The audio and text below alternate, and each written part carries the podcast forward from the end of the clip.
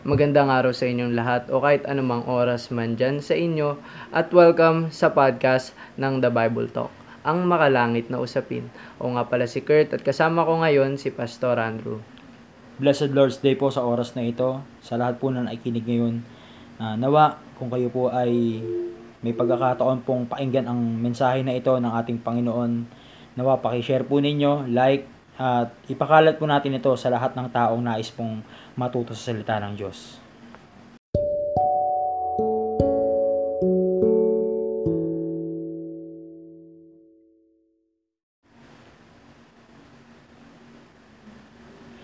Good evening, Brother Kurt. Kamusta ka naman?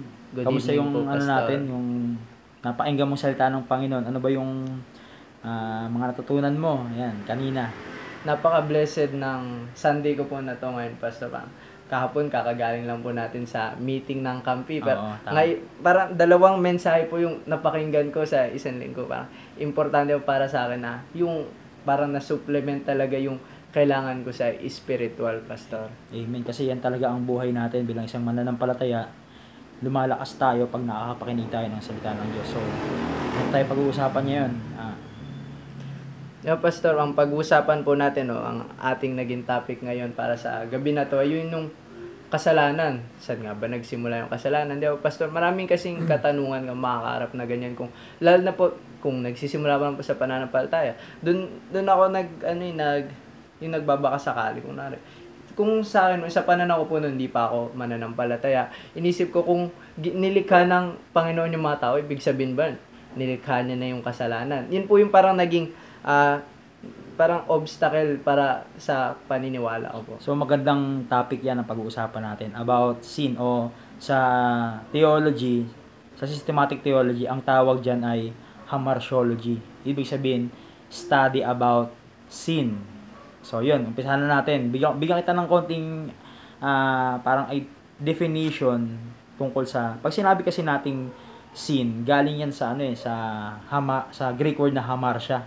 Ibig sabihin, transgression, iniquity, pagsalan, pagsan, pagsalansang o uh, pagsuway sa batas o sa kalooban ng Diyos.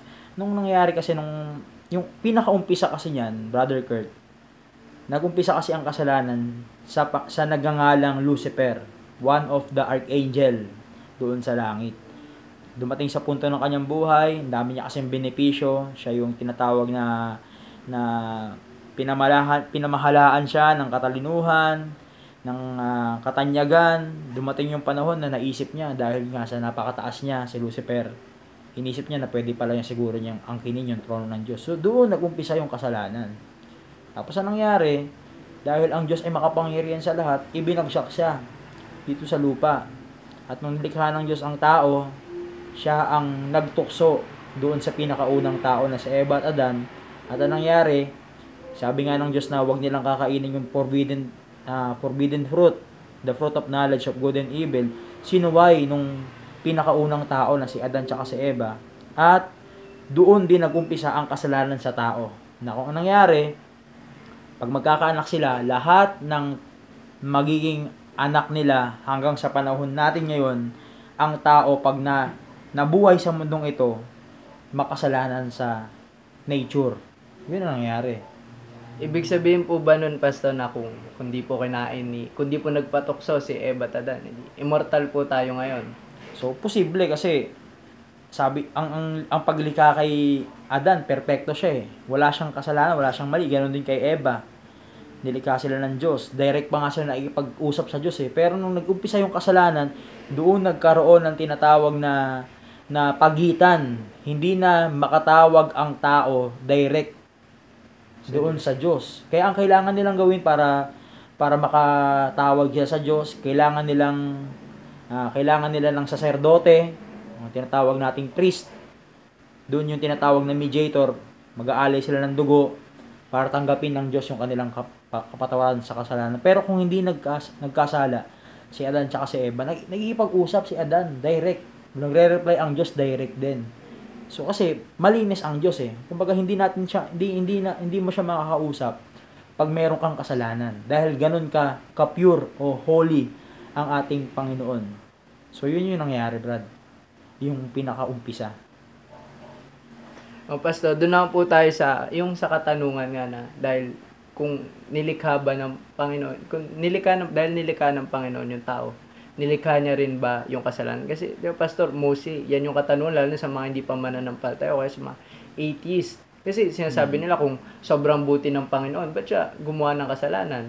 Ganun po, Pastor. Okay, tandaan natin, ang Diyos ay perpekto.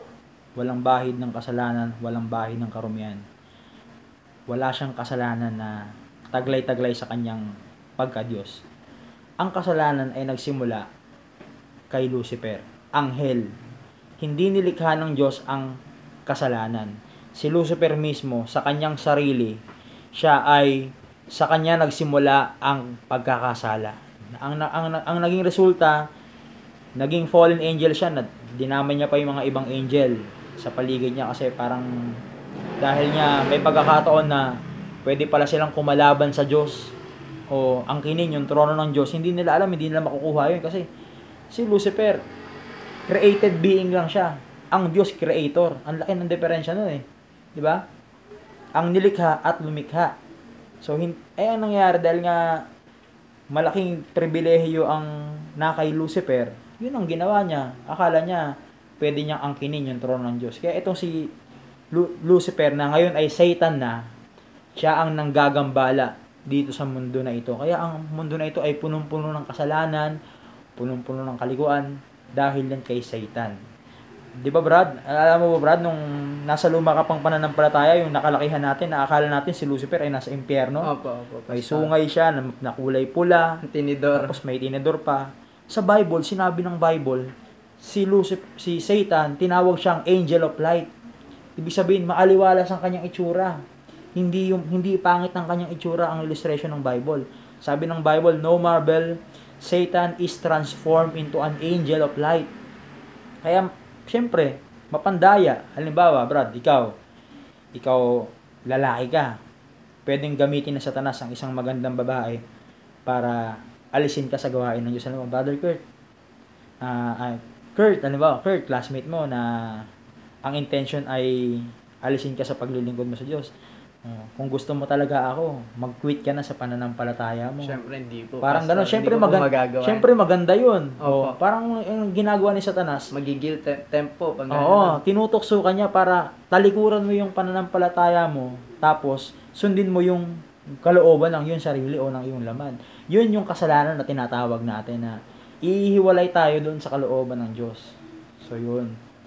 Basta, may explanation mo. Kung ginawa ng Uh, ginawa, sabi ng Panginoon, di ba? Ginawa, ginawa tong mundo ng perpekto at mabuti. Pero bakit? Ba't ngayon po, Pastor?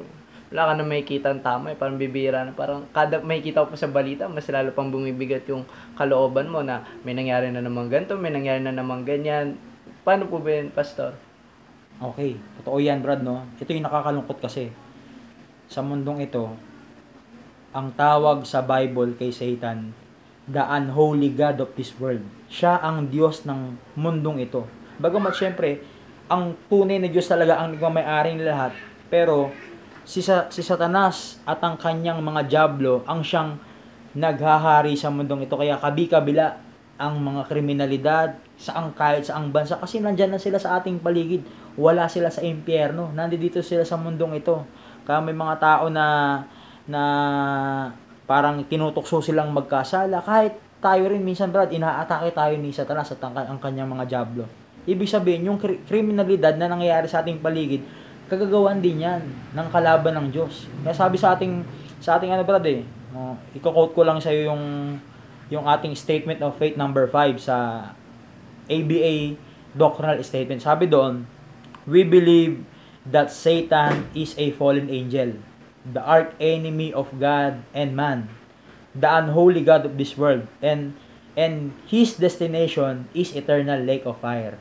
So, yun yung ano, ngayon, siguro, masaya si Satan, nakakapanggulo siya ng mga tao, pero balang araw, merong paghukom na ibibigay sa kanya ang Diyos. Siya ay itatapon, ibubulid sa naglalagablab na apoy at asupre, sa impyerno. Yun yung tinatawag na eternal destination of Satan, kasama yung kasama yung uh, kanyang mga dyablo at ganoon din matadama yung mga nadaya niya. Yung nakakaawa, brad, yung mga tao na nadaya ni ni Satan, yung mga hindi kumilala sa Diyos, yung hindi tumalima o hindi tumanggap sa ebanghelyo ng Panginoong Jesucristo. Tandaan natin, brad, ayaw ng Diyos na ang tao pupunta ng impyerno. Ang impyerno ay ginawa para kay Satanas. Yun yun, hindi para sa tao. Hindi para sa tao ang impyerno. Ngunit, dahil sa pagkakasala din ng tao, yun ang magiging kaparusahan nila dahil sa kasalanan. Kaya ang sabi ng Bible, eh, ang kabayaran ng kasalanan ay kamatayan. Romans six twenty-three. For the wages of sin is death, but the gift of God is eternal life through Jesus Christ our Lord. So yun nakakalungkot.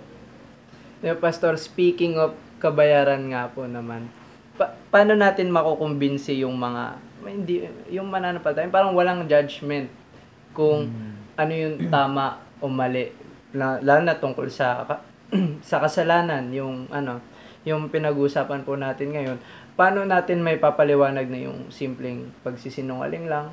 Yun, di ba po nakalagay na ang simpleng pagsisinungaling kaya kang dalhin sa impyerno? Paano po ma- natin sila mapapaniwala? Kasi yung pagsinungaling, nagsabi ka lang na mali, wala naman nangyari sa'yo eh. Ganun hmm. po yung magiging point of view nila eh. Pero paano po ba natin may elaborate sa kanila kung bakit deserve ng pagsisinungaling o kahit anumang kasalanan yung pagpunta o kapaso, kaparusahan sa impyerno? Okay, assuming, Brad, na hindi sila maniwala. Ito, kwento ko lang sa'yo. Ito ay isang true story ng isang kapatid natin. Siya ay dating atheist. Kakilala ko siya, dati ko siyang uh, kasamahan doon sa Lighthouse Missionary Baptist Church. Narinig ko yung kwento niya. Siya ay atheist. Ngayon, meron nakapagsabi sa kanya, assuming na na hindi tama yung, halimbawa ako, hindi hindi tama yung sinasabi ko, yung pananampalataya, yung Biblia. Halimbawa, hindi talaga totoo yun. May mawawala ba sa akin? Sa tingin mo, Brad, may mawawala ba wala sa akin? Halimbawa, naglingkod ako sa Panginoon, nagpuri ako sa Diyos, eh wala naman palang Diyos. Halimbawa, wala palang impyerno. Walang mawawala wala sa akin. Wala. Pero halimbawa, baligtarin natin. Halimbawa, totoo ang Diyos. Totoo ang Biblia. Totoo ang salita ng Diyos, totoo ang ebanghelyo, totoo ang impyerno, hindi ka naniwala, malaki ang mawawala sa'yo. Habang buhay kang parurusahan sa impyerno. Ngayon, pag nandun ka na, saka mo iisipin, sana pala naniwala ako sa'yo. So yun yung challenge natin sa kanila, kasi pagka naglingkod tayo sa Diyos, wala naman tong kawalan sa atin. Ano to eh, benepisyo pa nga to sa atin kasi walang record sa Bible na tuturuan tayong magkamali, tuturuan tayong gumawa ng kasalanan ng karumihan. In fact, ito ay magbibigay ng kabutihan sa ating buhay. So, hindi ito talo, hindi ito talunan sa atin, hindi ito kawalan sa atin. Kung hindi totoo, halimbawa lang, pero kung totoo, yari ka. Ang sabi ng Second Thessalonians chapter one verse eight and nine, in flaming fire, taking vengeance on them that know not God and obey not the gospel of our Lord Jesus Christ, who shall be punished with everlasting destruction. Kita mo yun. Everlasting destruction. Parurusahan ka day and night, forever and ever. So yun, pwede nating sabihin sa kanila, halimbawa, hindi sila maniniwala. Ngayon, pag hindi pa na sila naniniwala, eh nasa kanila na yun. Kasi ang trabaho lang naman nating mga mananampalataya, ituro sa kanila ang katotohanan. Pag hindi pa rin sila naniniwala, kasalanan na nila yun. Pero hanggat may pagkakataon, hanggat buhay pa sila, syempre, di natin sila susukuan. Sharean pa rin sila ng sharean kasi pag namatay sila sa kanilang kasalanan, kawawa sila. Kailangan nilang, kailangan nilang makilala ang Panginoon at ang salita ng Diyos. Yeah, Pastor, may, may napan po ako sa kay Ray Comfort ng Living Waters. May napan hmm. po ako, na, kasi di ba nag-interview po siya ng mga atheist. Sinabi niya, yung mga dahilan ng mga hindi naniniwala, yung kasi some form of atheist na rin yung hindi naniniwala na walang na hindi mag-a-apply sa kanila yung kasinungalingan, 'di ba, Pastor? Mm. So ibig sabi nun, sabi niya, yung karamihan ng reason ng mga hindi naniniwala sa uh, kaparusahan ng kasalanan is ayaw nilang husgahan sila, ayaw nila na may tao doon na naguutos kung paano sila mabuhay ng pa, mabuhay ng masaya, paano sila mabuhay ng uh, mabuti. Parang gamitan po natin ang analogy na 'to, 'di ba po? Yung magnanakaw, ayaw niya sa pulis. Mm-hmm. Kasi yung pulis, iko-correct po siya nun eh. Ah. Tsaka paparusahan siya kung anong gawin niyang, uh, gawin niyang kasamaan. Kaya gusto yun ng magnanakaw kasi lahat ng mag- gusto niya, magagawa niya kasi walang pu- pulis walang eh. Walang magko-correct. Yun po yung, yun yung napanood ko, Pastor, na kung bakit ayaw maniwala ng mga tao na mag-a-apply sa kanila na kahit simpleng pagsinungaling mm. lang, kahit sila, o kahit anumang kasalanan, yun, dadalhin sila nun sa impyerno. Hindi mm. nila nai-realize na, bakit gusto ba ng, ay, gugustuhin mo rin ba na magsinungaling ka lagi? Gugustuhin mo rin ba na magnakaw ka lagi? Gugustuhin mo rin ba na manakit ka lagi? Tama ba yun? Parang, yun nga po yung, ano, immoral na judgment mo po sa mga action mo. Parang ganun, Pastor, yung pagkakaintindi ko sa mga, yun sa, hindi alam yung uh, kaparusahan ng kasalanan. Tama yun, no? Kasi hindi naman tayo nabubuhay sa sarili lang natin, eh. Meron tayong sinusunod bilang tao. Halimbawa, bilang tao, may batas tayo na kailangang sundin. Halimbawa, kung di ka, halimbawa, ano ka, atheist ka, di ka naniniwala, halimbawa lang ha, ang atheist hindi naniniwala sa Diyos. Halimbawa, ikaw na tao na hindi ka naniniwala sa batas. Ay, yung batas na yan, hindi totoo yan, kaya eto, gagawin ko to. Eh, totoo pala yung batas. Eh, ano ba nangyari? Ano, where, ano, where? Parurusahan ka kasi akala mo hindi totoo ang batas, hindi nagsisinungaling ang batas. Pwede kang husgahan ng korte o ng husgado at pwede kang patawan ng parusa. Yun yung sabi nga ng ano eh, sabi nga ng, ng uh, kasabihan ng ng mga abogado. Ignorance. Oh, ignorance of law excuses, excuses no one. Opo, Pastor. So, parang ganoon. So hindi pwedeng hindi hindi pwedeng i-justify mo yung sarili mo na ay hindi, hindi ka na naniniwala. Hindi mag-apply. Eh paano kung totoo pala? Eh di patay ka po. Siya ang mag siya ang magsasuffer ng consequences na yun. Oh, Pastor, paano no? Dahil napag-usapan na rin po natin yung consequences of sin hmm. sa mga hindi mananampalataya. Ano naman po ba consequences ng sin sa mga mananampalataya, mga, uh, believer? Hmm. Kahit yung sobrang uh, tindi na sa pananampalataya, sobrang higpit, sobrang init na, o kahit nagsisimula pa lang man- manampalataya, anong magiging wages o magiging uh, kaparusahan o kapalit ng kasalanan ng mga nagagawa nila? Okay, magandang tanong yan, Brother Kurt, no? Kasi ang kasalanan hindi lang naman pumapasok sa mga hindi mananampalataya. Opo, opo. Kahit sa mga mananampalataya. Ito naman ang kaibahan. Sa atin naman mananampalataya, pag tayo ay nagkakasala, merong tinatawag na chastisement. Ang ibig sabihin ng chastisement, pagpapalo ng Diyos. Kinokorek tayo ng Diyos. Isang magandang halimbawa dyan, si David. Si Haring David. Nung pumasok ang kasalanan sa buhay ni David, ang laki ng epekto sa kanyang pananampalataya. Nag-divide ang ang Israel. Nagkaroon ng Northern Kingdom, nagkaroon ng Southern Kingdom. Yung kanyang mga anak, yung kanyang pamilya ay nagkagulo-gulo, nagkandawatak-watak. At nag naapektuhan rin personally sa buhay ni David. Kaya sinabi niya nga eh, sinabi niya sa Book of Psalms, "Restore unto me the joy of my salvation." Ibig sabihin, nawawala pala yung init mo sa pananampalataya. Nawawala yung eagerness mo mapaggamit sa Diyos kasi may kasalanan na pumipigil. Ang kasalanan kasi ang siyang mag-aalis ng ano mo, ng tinatawag na sigla mo pag namumuhay ka sa kasalanan. Pero pag uh, ikaw yung Kristiyano na umiiwas sa kasalanan, ikaw talaga yung gagamitin ng Diyos sa malaking gawain. Kaya yun nangyari kay David, Brad. Yun ang isa sa magandang halimbawa na bilang isang Kristiyano, kung ayaw natin maranasan yung naranasan ni David na sobrang hirap, halos parang araw-araw siyang umiiyak sa Panginoon na na parang patawarin siya at pinagsisisihan niya. Kaya lang, pag nagkasala ka na, pag nagawa mo na, mahirap nang ibalik yun eh. Ang kailangan mo na lang gawin, pag nasa gitna ka na ng kasalanan, kailangan mo na lang siyang uh, kumbaga harapin at magsisi ka talaga ng buong puso. Kasi pag pinagpatuloy mo pa yan, may sinasabing ang, uh, may sinasabing uh, sin unto death. Pag uh, pinagpatuloy mo pa yung kasalanan na yan, pwedeng magresulta yan ng kamatayan. Pero syempre, pag namatay naman tayo, as a believers, naniniwala tayo na makakasama natin ang Panginoon sa langit. Pero yun nga, Brad, ang pinaka, ang pinaka mawawala talaga dito, yung mga pribilehiyo, yung rewards, mga gantimpala, at syempre, yung, yung kagalakan na nagagamit ka sa ministry. Imagine mo yung, ang saya-saya sa gawain, di ba, Brad? Masaya, oh, masaya sobra, sa, sobra. Masaya sa gawain, tapos ipagpapalit mo lang yan dahil sa kasalanan na ginagawa mo. So, hindi yun ano, hindi yun siya, hindi mo maipagpap, dapat hindi mo ipagpalit ang pansamantalang kaligayahan na pwedeng ibigay ng sanlibutan na kasalanan. Ipagpapalit mo sa hindi maipaliwanag na kagalakan sa gawain ng Panginoon. So, ang kasalanan, tandaan natin, Brother Kurt, yan ang siyang mag-aalis sa atin sa ating pagiging uh, mainit sa pananampalataya. Kaya hanggat may pagkakataon, Brad, ipagpray natin sa Diyos kung ano, may, may kahinaan ka, Brother Kurt, di ba? Ako, may kahinaan din ako. Kahit pastor na ako, may, may, may kahinaan pa rin ako. Yung kasalanan, nandyan lang yan. Anytime, pwedeng pumasok yan sa atin. Kaya sinabi ng Biblia sa Matthew twenty-six forty-one, watch and pray that you enter not into temptation. The spirit indeed is willing, but the flesh is weak. So yun, yun ang kaibahan ng...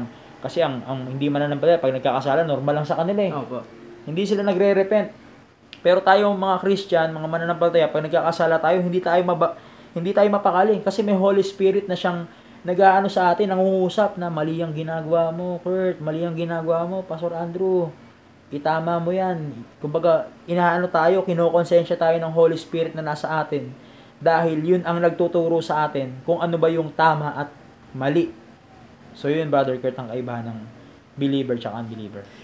Oo nga po, basta naalala ko yung, yung verse na yun, no man can serve two ma- masters, mm-hmm. yung sa kasalanan, sa Diyos. Mm-hmm. Tsaka, Pastor, yung sa, parang pag sa kasalanan, ano po yung term na hedonist, hedonistic treadmill, mm-hmm. na tinatawag po, Pastor, na yung, yung tawag, yung kung ikaw, kung nasa, dito ka pong pleasure, tapos mabilis ka pong masanay doon, yung parang, Uh, may bago ka pong cellphone. Tapos mabilis kang magsasawa, gusto mo ulit na mas magandang cellphone. Mm. Parang ganun po, maraming philosophers, mga philosophers yung nagsabi na ganun yung tao ko na, may bago kang bahay, mm. nagsawa ka na, gusto mo ulit ng mas maganda pang bahay. Mm. Parang ganun yung mangyayari sa kasalanan. Kung nakagawa ka na simpleng kasalanan, papalakihin at papalakihin mo yun, yung kasalanan. Mm. Kasi yung maliit na kasalanan, or malaki na nagagawa mong kasalanan, pag gumawa kang maliit na kasalanan, may pleasure pa ba doon? Kasi mm-hmm. wala nang maliit na sa isisiw na yun eh. Ganun mm-hmm. na po yung Pastor, diba? Yung hedonistic treadmill. Kaya mas gagawa ka ng mas malaking kasalanan. Kaya yeah, Pastor, eh, speaking of uh, chastisement pala, Pastor, yung mm-hmm. napag-usapan. Yung kanina rin po eh, di ba? Uh, sa kwento ni Job, yung Pastor, hindi po siya nagkasala. Ibig sabihin po ba nun, para saan lang po ba yung chastisement? Kasi napag-usapan po natin na pag nagkasala yung mga believer, may chastisement. Eh, paano po kay Job? Mm. Yung chastisement po na tinanggap niya. Eh, righteous naman po siya, di ba? Mm. Perfect and upright man po siya. Pero but, bakit niya natanggap lahat yun? Parang i-clarify lang natin sa mga mm. audience natin. Actually, yun. Si Job, hindi chastisement ang nangyari sa kanya. Kasi ang chastisement ay binibigay sa mga nagkakasalang Kristiyano. Ang nangyari kay Job, siya yung ano, yung kumbaga ginamit yung yung pangyayari sa buhay ni Job. Kasi itong si Satan, accuser eh, 'di ba? Inaakusahan siya na tanggalin mo lahat kay Job, yung kanyang ari-arian, yung kanyang yung kanyang kayamanan, yung pamilya niya, tanggalin mo lahat 'yan. Ang sabi ni Satanas, itatakwil ka niyan. Sinabi ni Satanas sa Diyos. Ano ang ginawa ng Diyos? Pin, ano niya? Pinayagan niya. O sige, Satanas, hawak mo ang kanyang buhay. Hawak Gambalain mo siya, pero huwag mo siyang papatayin. Kasi ang ginawa, ang nangyari diyan, parang pinatunayan ng Diyos na hindi lahat ng Kristiyano o hindi lahat ng anak niya ay ganun. Naka, nakatali lang sa material na bagay. Kumbaga, nagpapakita rin yun ng kapangyarihan ng Diyos na ang, ang mga pangyayari sa mundong ito sa ating paligid, minsan may nangyayari sa atin na hindi naman tayo deserve, pero may purpose ang Panginoon. So ano ba yung purpose na nangyari kay Job? Eh, itong si Satanas eh, pina, pina, hinuhusgahan niya itong si Job eh. So, mali, mali si Satanas. Nagpapatunay na hindi lahat ng akusasyon ni Satanas ay tama. Kasi di naman, hindi pala tama yung judgment niya. Sabi niya, sabi niya kay Job, itatakwil ka niya. Tinakwil ba, ng, tinakwil ba ni Job yung, yung Diyos? Hindi, mas lalo pa nga siya naging tapat eh. So yung ano nun, paano nangyari? Naging biktima si ano. Na, naging biktima siya na nananahimik lang siya eh. Naging biktima siya, parang pinaglaruan siya ni ano, Satan. Ni Satanas. Parang ganun yung nangyayari sa buhay natin minsan. Pinaglalaroan tayo ng ano, ng ni Satanas at ng Diablo. Ang Panginoon natin, pinapayagan niya si Satanas na kumilos sa buhay natin para ma- mapakita natin yung yung kaluwalhatian ng Diyos na hindi mo ko mapapahinto, hindi mo ko mapapatigil sa pagpupuri ko sa Diyos, matibay ang aking pananampalataya.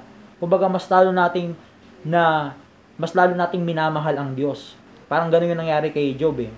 Nung sinubok siya sa matinding pagsubok, siya ay napatunayan na talagang kumikinang na ginto. Sa Job twenty-three ten, when he had tried me, I shall come forth as gold. Kaya nga, di ba, tapat na siya nung una. Nung nalampasan niya yung lahat, mas lalo siyang naging tapat. So, yun yung purpose nun. Sabi nga, all things work together for good in Romans eight twenty-eight. To them that love God, to them who are called according to His purpose. In First Corinthians chapter ten thirteen, sabi dyan, walang pagsubok na hindi natin malalampasan. Tapat ang Diyos. Siya mismo ang gagawa ng paraan para ma-overcome natin yung mga pagsubok na yun. So, hindi lahat ng dumadaan o nag-undergo sa tinatawag na trials, ibig sabihin, resulta ng kasalanan. Minsan, nangyayari sa atin yung mga bagay na di natin maipaliwanag, merong divine purpose. Divine purpose. Huwag lang tayong mawawalan ng pananampalataya na darating sa punto na kakwestiyonin natin yung Diyos. Doon tayo magkakasala. Doon papasok ang kasalanan. Tempt na po. Oo, pagka hindi mo nagustuhan yung nangyayari sa'yo, tapos kakwestiyonin mo yung Diyos, bakit ganito, Panginoon, ang nangyayari sa akin? Sa dinami-dami ng tao sa buong mundo, may mga adik dyan, may mga masamang tao. Opo. Bakit ako pa? So, doon papasok ang kasalanan. Pero kung tinanggap mo lang yun ng may pananampalataya na itong pagsubok na ito ay malalampasan ko ito. Kasi wala, alam mo namang wala kang pagkukulang sa Diyos eh. Tutulungan ka niya. Ibig sabihin, tunay ka. Tunay ka niyang anak. Kahit hindi mo na, hindi, hindi mo gusto yung nangyayari sa'yo, yung tiwala mo sa Diyos, ay nandun pa rin. Tandaan natin, lahat ng masamang nangyayari sa atin, hindi Diyos ang nagbigay. Si Satanas pa rin. Siya pa rin ang nagbigay. Alam naman na po natin, Pastor, yung salitang, salitang sin, may kakaibat na dalawa, yung innocent at guilty. Mm-hmm. Uh, alam na po na, under tayo ng guilty, Pastor. Para ano eh, wala, kasi wala, walang perfectong tao eh. Walang perfecto, lahat nagkakasala. Pero Pastor, di ba may mga safe, may mga innocent sa uh, sa mga sa consequences ng sin, Pastor. Sa ipapaklarify lang rin natin to. Kasi syempre maraming ano yung mga makikinig dito na hindi pa talaga malalim yung alam. Pero may term na safe o kaya innocent sa yung tungkol sa kasalanan hmm. sa sa Biblia, Pastor. Pwede po ba ipaki-explain sa aming mga hmm. nakikinig? Okay. So yung mga tinatawag nating uh, guilty at innocent, syempre, pumap- pumapaloob sa tao yon kasi tao naman ang may kasalanan eh. Ngayon, pumapasok ang tinatawag nating innocent sa mga baby, yung mga sanggol. Bagamat sila ay uh, sinful in nature, but not in deeds. Kasi baby pa sila, wala pa silang alam eh, di ba? Ang baby ay innocent sa kasala, sa, sa tinatawag na judgment. Hindi po sila Di sila... o hindi sila safe, ano sila safe or uh, innocent. Katulad din ng mga may ano, may psychological disorder na pinanganak ka, katulad ng may mga Down syndrome. Syempre wala naman silang kaalam-alam, eh. Parang katulad sila ng baby, kahit lumaki pa sila, umabot sila ng mga thirty plus years. Yung yung kanilang uh, kapasidad ng kanilang utak ay parang sanggol pa rin. So, sabi ng Diyos, kanila ang kaharian sa langit. Hindi sila hindi sila pasok doon sa tinatawag nating uh, uh, liabilities doon sa impyerno o punishment. So yung tinatawag natin mga innocent. Yung guilty naman, ang tanong diyan, Brother Kurt, ilan ilan taon sa tingin mo papasok yung tinatawag nating age of accountability sa isang bata para siya ay maging uh, maging guilty na sa kasalanan? Sa tingin mo ilang mga ilang pagkakaalala ko, Pastor, mga thirteen ganun po, Pastor, o sixteen? thirteen matanda na yun, Brad. May mga bata ngayon na ano pa lang sila, uh, sabi natin mga seven, eight, marunong na magsinungaling. Opo, di ba? Sabi ng sabi ng Bible, ang pagsisinungaling ay sapat na dahilan para mapunta ka sa impyerno. So ibig sabihin, ang bata na matututo magsinungaling, pasok na siya sa tinatawag nating liability o punishment doon sa impyerno. Kaya kung may kakilala ka, pamangkin, pinsan, yung kapatid mo, si Brother Rich, ano naman na siya eh. Uh, save naman na siya, natanggap niya na ang Panginoon, member na siya ng ating church. Ilang taon na si Rich? Nine. Nine na siya, no? So, imagine mo yun, nine, sabi mo, thirty. Di ba? Ibig sabihin, pag meron kang kakilala na bata, na marunong na magsinungaling, kailangan niya na ng ebanghelyo.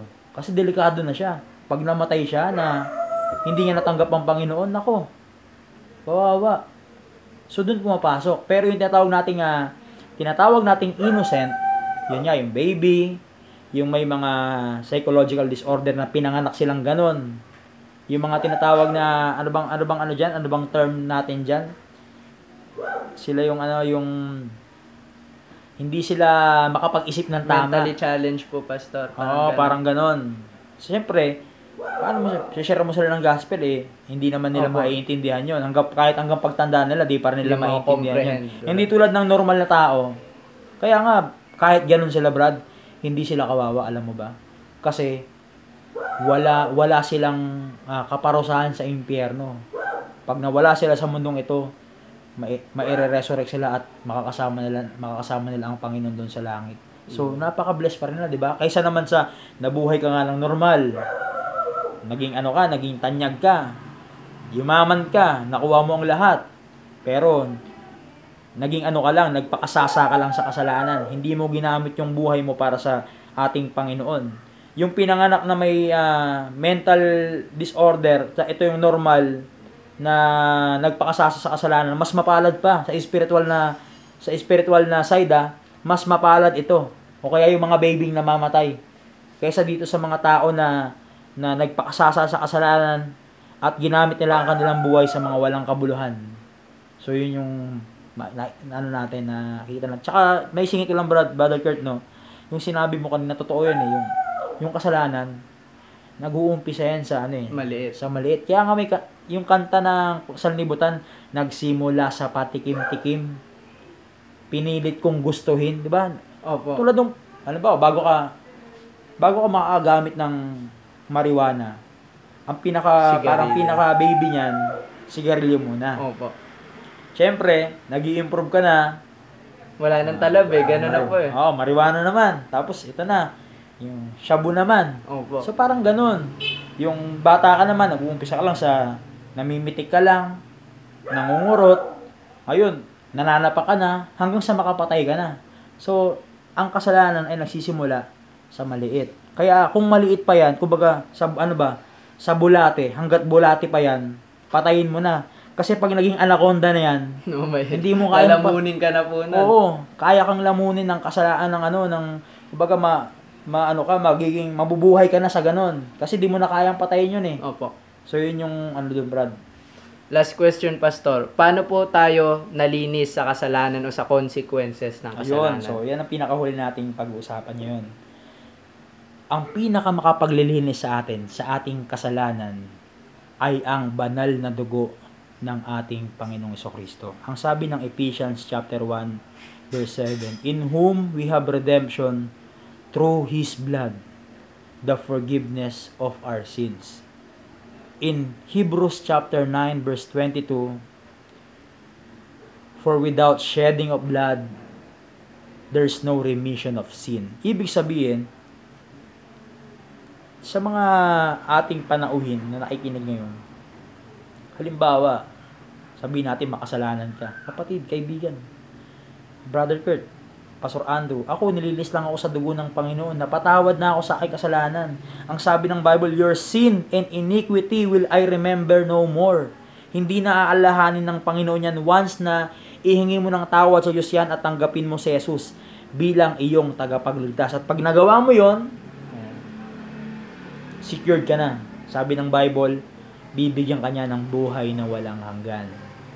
So, dun papasok na tinatawag nating salvation. Kasi, danger yung ating buhay eh. Nung tayo'y pinanganak, nung lumalaki na tayo, nakapagsinungan na tayo, kung sakali, iisipin ko, ako nasa iba ko, ano eh, nineteen years old. Nung panahon na seven ako, marunong ako magsinungaling, hanggang eighteen, yun ang pinaka-danger, ano ko, stage ng aking buhay. Kasi, kung namatay ako, sa pagitan na yun, hindi pa ako ligtas. Nako, impyerno ako nun, kung sakali. Pero salamat dahil may ginamit. May ginamit na mananampalataya na nag-share sa akin ng gospel. At sinabi na ang daan sa langit ay si Jesus at wala nang iba. Simula nun, binago ng Diyos ang buhay ko. Bagamat nagkakasala pa rin ako, Brother Kurt, no? Ang, ang tao, walang talagang perfecto. Walang perfecto. Hindi tayo, ibig sabihin na Kristiyano tayo, hindi na tayo magkakasala. Pero ang kaibahan kasi niya, Brother Kurt, bilang sa Kristiyano, ang Kristiyano, nagkakasala. Hindi nabubuhay sa kasalanan. Magkaiba yon. Tayo mga, nung unbeliever pa tayo, kasalanan sa atin, wala lang yun eh. Pwede natin gawin ng paulit-ulit yan, pero pag Kristiyano ka na, para kang makukonsensya na ayaw mong gawin yun, ayaw mong ulitin yun, kasi mayroon nang nangungusap sa yung banal na spirito. So, yun, so yun lang, Brother Kurt, no? Napakaganda ng ating napag-usapan tungkol sa kasalanan. At very interesting dahil nakita din natin from history, origin, at kung paano kung paano na naresolba ng Diyos yung kasalanan, paano paano natin na paano tayo makakahingi ng tawad sa ating kasalanan, paano tayo umiwas sa kasalanan. At yung mga innocent, yung mga tinatawag nating guilty, at least ah, na ano natin, natalakay natin. Nawa marami ka natutunan, Brother Kurt. Marami po, Pastor. Dami. Praise the Lord. At diyan lang po magtatapos ang ating pag-uusap ngayon. Marami Nawa, marami rin kayong natutunan at pagpalain kayo ng salita ng Panginoon. Suportahan niyo po ang aming podcast by sharing this. Napaka-importante po nito na marinig ng maraming tao. At yun lamang po, salamat sa inyong pakikinig.